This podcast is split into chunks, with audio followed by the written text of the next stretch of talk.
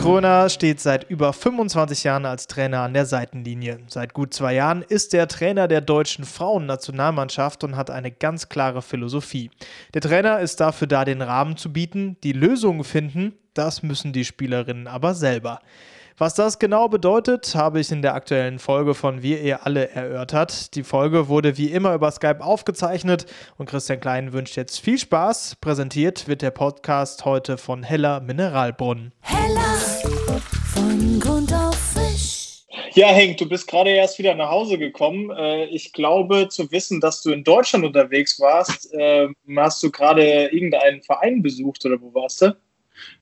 Nein, ich habe äh, ein Gespräch gehabt mit Uwe Stemberg, Spielwart äh, von der HBF, und gesprochen über äh, Termine für, für die kommende und die übernächste Saison. Mögliche Termine.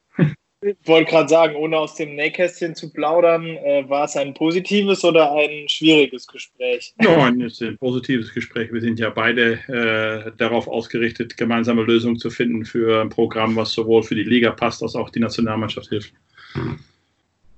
Und Uwe äh, ist sehr, sehr erfahren, ähm, kennt sich da bestens aus und ist auch äh, ja, in der Lage, dann äh, das so zu machen, dass es passt.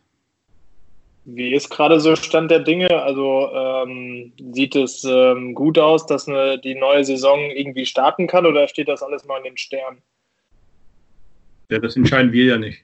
Wir entscheiden ja nicht, ob die Saison starten kann. Äh, das hängt äh, damit zusammen, wie es mit dem Virus aussieht, mit Impfstoffen oder äh, Heilmittel. Ähm, da haben wir nur bedingt äh, Einfluss drauf. Äh, das Einzige, was wir machen können, ist gut vorbereitet sein. Das stimmt. Eigentlich wären wir am Wochenende unterwegs gewesen äh, in Weißrussland und in Gummersbach, zwei Länderspiele gehabt. Ähm, was hast du sonst am Wochenende gemacht? Hast du den Spielen hinterhergetrauert? Nein, das Trauern hilft ja nichts. Es ist ja schon länger bekannt, dass sie nicht stattfinden und dann noch die nachzutrauen, das, das bringt ja keinem was. Äh, Im Gegenteil, wir müssen, wir müssen gucken, wie wir äh, Spieler oder auch Vereine, wenn sie es brauchen, unterstützen können äh, beim Wiederaufgreifen der Trainingsarbeit, soweit das möglich ist. Und äh, mal gucken, ob wir da selbst noch was machen können. Und, wie gesagt, vorbereitet sein äh, auf den möglichen Start der neuen Saison. Und ähm, das heißt, für uns nachdenken über Programm, über Termine, die Liga weiß ja auch noch nicht genau, wann sie anfängt. Äh, wir gehen mal davon aus, dass es vielleicht Anfang September sein kann mit einer äh, etwas größeren Liga mit 16 Mannschaften. Das gibt natürlich auch Druck auf den Spielplan. Äh, und das müssen wir dann alles gerecht werden. Und, und gleichzeitig wissen wir auch, dass, dass wir eigentlich noch gar nicht wissen, ob es auch irgendwo wirklich so stattfinden wird. Aber vorbereitet müssen wir ja sein.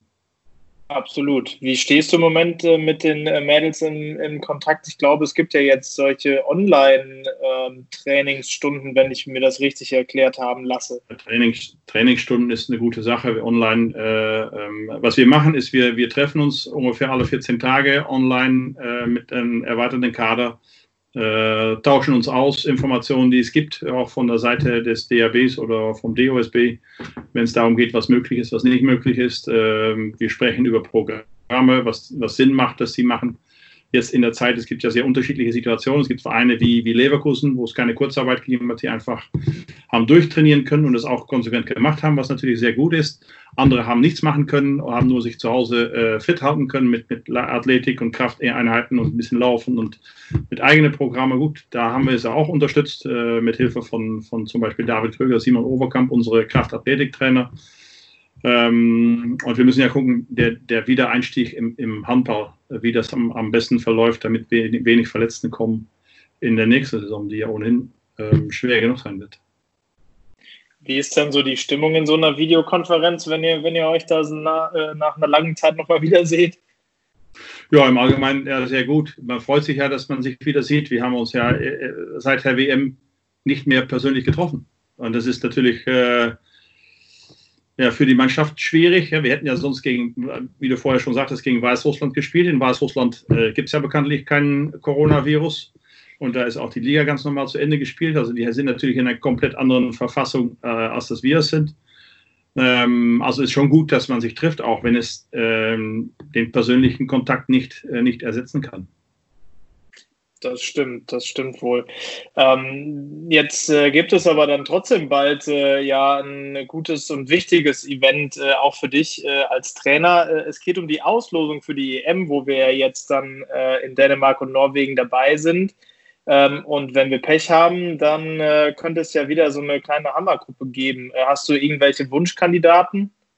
Ja, bei einer, bei einer EM gibt es ja eh keine Wunschkandidaten. Das sind ja 16 Mannschaften, die alle 16 stark sind. Ähm, bei einer WM kann man Glück haben und eine Gruppe, die, die leider auf der anderen Seite des Turniers war im letzten Dezember, also bei uns. Äh, aber bei einer EM gibt es eigentlich keine leichten Gruppen. Wir sind im dritten Lostopf äh, aufgrund des zehnten Platzes äh, von vor zwei Jahren. Und ähm, das müssen wir abwarten. Aber ich denke, äh, das sind, in, egal in welche Gruppe wir kommen, wir haben zwei starke Gegner vor uns und auch noch einen starken Gegner in der vierten Reihe. Also da, da gibt es nur drei schwere Spiele in der Gruppe und dann geht es weiter in die Hauptrunde. Bist du vom, äh, von der Philosophie her eigentlich ein Trainer, der sagt, ich habe lieber eine harte Gruppe und von Anfang an direkt äh, Power äh, im Turnier oder startest du auch schon mal gerne gegen schwächere Gegner rein? Ich denke, es ist, ähm, es ist im Sport so, dass wenn du weiterkommen willst, du eh alle schlagen musst. Und äh, wie gesagt, bei einer EM gibt es eigentlich keine Gruppen, wo du sagst, das ist jetzt eine schwache Gruppe oder, oder eine leichte Gruppe. Das gibt, es gibt die, die, die Aufteilung in den Lostöpfe ist ja so, dass in, in jeder äh, Reihe äh, vier etwa gleich starke Mannschaften sind. Und, und dann ist die Einteilung in den Gruppen nicht so großartig unterschiedlich, wie es bei einer WM zum Beispiel sein kann.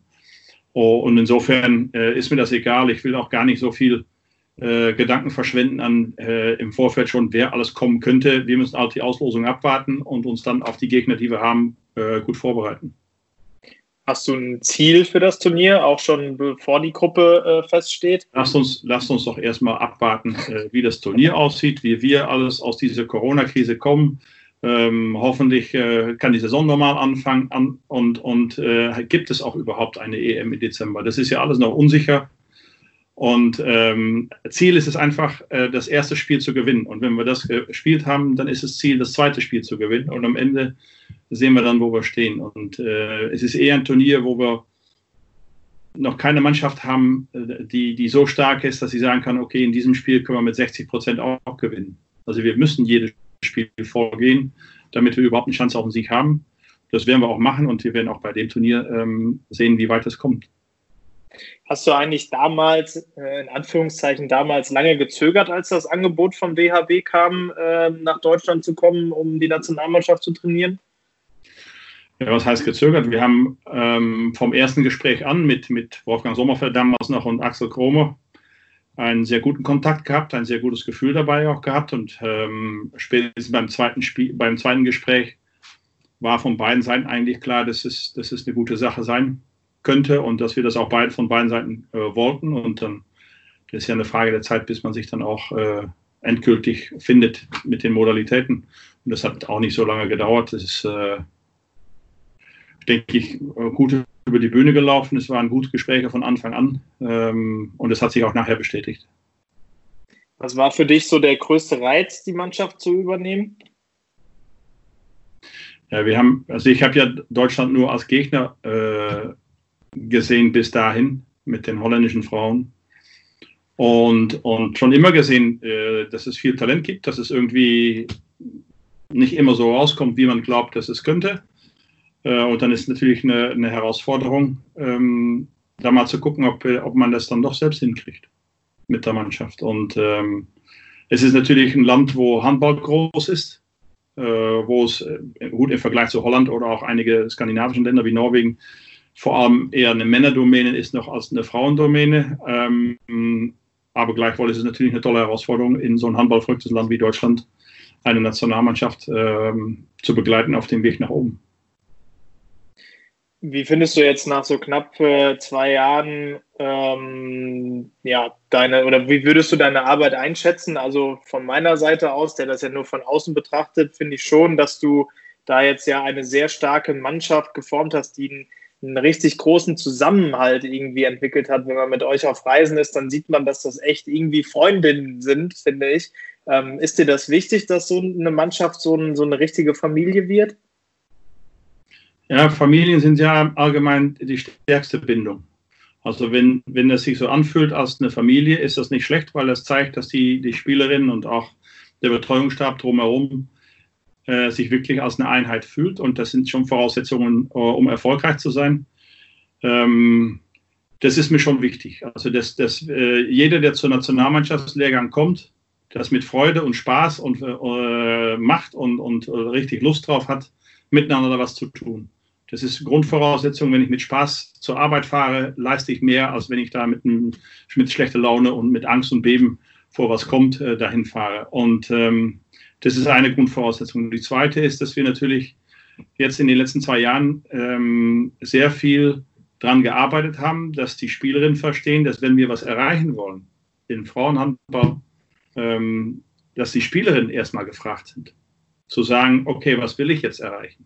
Will ich an die absolute Weltspitze oder reicht mir äh, das halbprofessionelle Duale, wie es doch ähm, jetzt noch sehr viel in der Bundesliga aufgrund der finanziellen Möglichkeiten auch einfach Tatsache ist. Weil ähm, wenn wir keine Spielerinnen haben, die an die absolute Weltspitze wollen, dann äh, braucht man keine Pläne, braucht man kein Programm, dann spielt man seine Turniere, aber das war es dann auch. Dann hat man auch keine Chance, gegen Vollprofis da zu bestehen. Also das war für mich ein wichtiger Schritt. Ich finde, da, da sind wir auf einem guten Weg. Äh, immer mehr Spielerinnen beschäftigen sich wirklich seriös mit, mit ihrer Handballkarriere, auch nicht nur die berufliche, die gehört auch dazu, aber auch die Handballkarriere und sehen das als, als wirklich äh, eine Perspektive auch für die Zukunft. Und ich denke, das sind Voraussetzungen. Auf der einen Seite das Teamgefühl, das Mannschaftsgebilde, auf der anderen Seite der absolute Ehrgeiz, zur Weltspitze gehören zu wollen. Ähm, das sind Voraussetzungen, die man braucht, um überhaupt eine Chance dahin zu kommen, zu haben. Und ich denke, da sind wir auf einem guten Weg. Ähm, wir, wir haben bis jetzt, äh, denke ich, immer wieder Schritte vorwärts gemacht. Das geht natürlich nicht immer äh, wie eine gerade Linie steil aufwärts, sondern es geht mit Höhen und Tiefen. Aber ich denke, insgesamt sind wir auf einem guten Weg und den werden wir auch weiterhin verfolgen. Was ich so interessant finde, ist, wenn ich mit euch unterwegs bin und eure Trainingseinheiten mir angucke, dann ähm, sehe ich ganz oft, dass du ähm, den äh, Spielerinnen quasi ja so ein bisschen sagst, was du möchtest, aber den Weg dahin müssen sie selber finden, also die Lösung sozusagen. Ähm, machst du das ganz bewusst, dass du quasi nur so einen Rahmen gibst und den Rest müssen sie selber machen? Ja, das ist gut, auch das ist meine Entwicklung als Trainer gewesen am Anfang. Als ich begonnen habe als Trainer, so vor etwas mehr als 25 Jahren, ähm, habe ich denen auch immer alles erzählt. Äh, das waren damals noch Männer. Ich habe ja lange Zeit Männer trainiert auch. Ähm, erzählt, was sie zu tun hätten und, und wo die Lösung ist. Und irgendwann merkst du, dass, äh, dass du vielleicht äh, oft recht hast, aber dass das auf dem Spielfeld nicht immer so einfach umzusetzen ist. Und dann lernst du, okay, es geht ja nicht darum, ob ich recht habe oder ob ich weiß, wie es muss, sondern ob der Spieler oder Spielerin er selbst versteht und in der Lage ist, auch auf dem Spielfeld in einer schnellen Situation, wo Kurzentscheidungen gefällt werden müssen, in der Lage ist, selbst Entscheidungen zu treffen und das Richtige zu tun. Und das entwickelt man mehr und besser und schneller, ähm, wenn man die Spielerin auch Fragen stellt, vor Probleme stellt, an denen sie knabbern müssen, darüber nachdenken müssen. Ähm, und vielleicht stellt die eine oder andere sich ab und zu mal die Frage, ja, wofür haben wir denn einen Trainer? Ähm, also nicht um die Antworten abgeben, sondern um die richtigen Fragen zu stellen. Und das mache ich im Training, auch außerhalb des Trainings. Die kriegen immer wieder Aufgaben äh, und manche finden das angenehm, manche finden das vielleicht auch nicht so angenehm. Aber ich möchte, dass sie selbst darüber nachdenken, dass sie selbst mit ihrer Lösung kommen. Und wenn es dann völlig in der falschen Richtung geht, dann kann man sie natürlich ein bisschen dabei unterstützen. Und ich denke, wer ähm, die Auszeiten während der WM verfolgt hat, merkt, dass ich auch schon ab und zu mal sage, was ich erwarte. Ähm, aber ich finde, auch langfristig gesehen, bringt es uns am meisten, wenn die Spielerinnen selbst immer besser in der Lage sind, äh, Situationen auf dem Spielfeld zu meistern. Und das wiederum, dieser Prozess äh, läuft am, am besten ab, wenn, wenn sie auch im Vorfeld gefragt sind, darüber nachzudenken, mit eigenen Lösungen zu kommen, sich miteinander darüber zu unterhalten und nicht nur auf den Trainer zu hören, weil dann hat man diesen Trainer, dann kommt der nächste Trainer, dann haben wir noch einen Vereinstrainer, der sieht es auch wieder anders und das gibt nur Probleme und die sollen für sich lernen, das, das Spiel besser zu verstehen, Lösungen zu sehen, zu finden, an sich zu arbeiten und, und da so sehe ich meine äh, äh, Unterstützung der Spielerin. Das heißt also, dass sie quasi nicht äh, die Taktik A abspulen, die sie von dir gelernt haben, sondern instinktiv wissen, wenn ich das mache, komme ich zum Erfolg. Also instinktiv nicht, aber es, es geht darum, Handball ist ja ein Spiel, Äh, und es ist eigentlich in jeder Sportart so, im optimalen Zustand äh, geht die Wahrnehmung in Handeln, in Handeln über. Da ist kein Denken mehr dazwischen.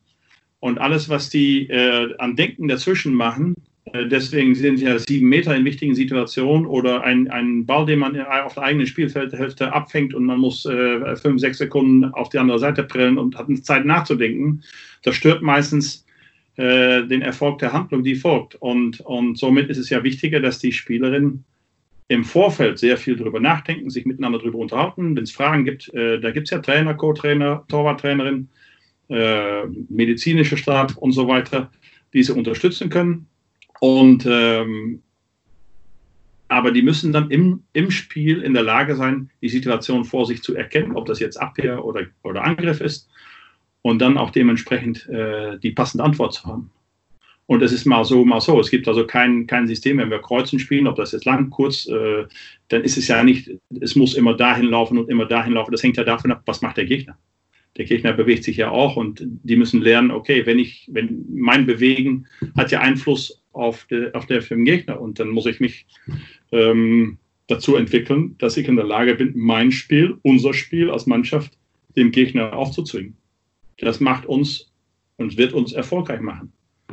Ne, wir werden erfolgreich sein, wenn wir in der Lage sind, über 60 Minuten ähm, von links bis rechts Tempospiel, eine konsequente Abwehrarbeit und Tempospiel nach vorne ähm, mit Überzeugung und Druck zu spielen, dann werden wir auch erfolgreich sein und Spiele gewinnen. Immer wenn wir da nachlassen und, und vorsichtiger werden und vielleicht ein bisschen ängstlicher oder anfangen zu viel nachzudenken, dann tun wir uns schwer, machen mehr Fehler und kassieren dann eben die Tore.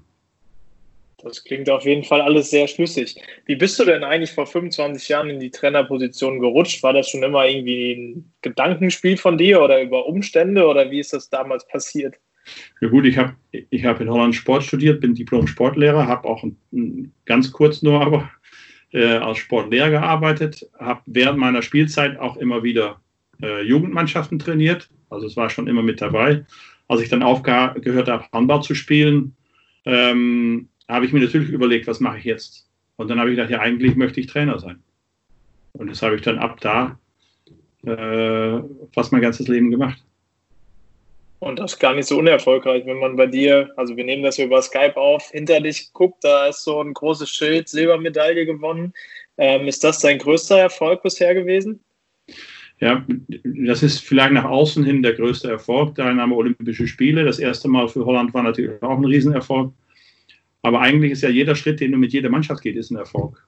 Ja, wenn ich die C-Jugend äh, trainiert habe in Emsetten oder äh, die D-Jugend in, in Holland, in Emmen und mit denen macht man gute Spiele, ist auch ein Erfolg. Äh, wenn wir, als ich Emstetten die Männer trainiert habe, von, von den 15. Rang auf den vierten nach oben gegangen sind, obwohl der Etat sich nicht großartig verbessert hat, äh, ist auch ein Erfolg. Also Erfolge äh, sind nicht immer ähm, nur objektiv zu messen. Hier bin ich Vize-Weltmeister, das hört sich dann ganz interessant an. Aber wenn ich eine Mannschaft habe, die eigentlich hätte Weltmeister werden müssen, war es ein Misserfolg. Also das kann man so allein nicht messen. Natürlich ist es nach außen hin und es hat auch in Holland sehr viel bewegt dieser Vize-Weltmeisterschaft. Ähm, aber für mich ist, ist der Erfolg, den wir jetzt mit der deutschen Mannschaft haben, ist mir genauso lieb. Wenn wir, wenn wir jetzt äh, bei der nächsten EM, für die wir uns ja qualifiziert haben, auch wirklich den nächsten Schritt wieder machen, näher an die Weltspitze rücken und wir werden sehen, wie weit, das, wie weit wir bis dahin sind, dann ist das der nächste Erfolg, der, der, der passt und der äh, dann der, der größte ist. Das ist ja im, im Spitzensport eh, der letzte Erfolg zählt. Das stimmt. Und das ist ein wunderbares Schlusswort. Henk, vielen Dank für deine Zeit äh, und für deine Einblicke in deine Philosophie. Ich drücke die Daumen, dass du bald nicht mehr Online-Lehrgänge machen musst, sondern äh, die Mädels wieder auf der Platte siehst. Das wäre schön, ja. Danke. Ich finde unglaublich spannende Einblicke in die Philosophie unseres Frauennationaltrainers. Drücken wir die Daumen, dass Henk und sein Team ihre Arbeit bald auf der Platte wieder fortsetzen können. Das soll es gewesen sein. Ich hoffe, euch hat es gefallen. Christian Klein sagt bis zum nächsten Mal und bleibt weiterhin gesund.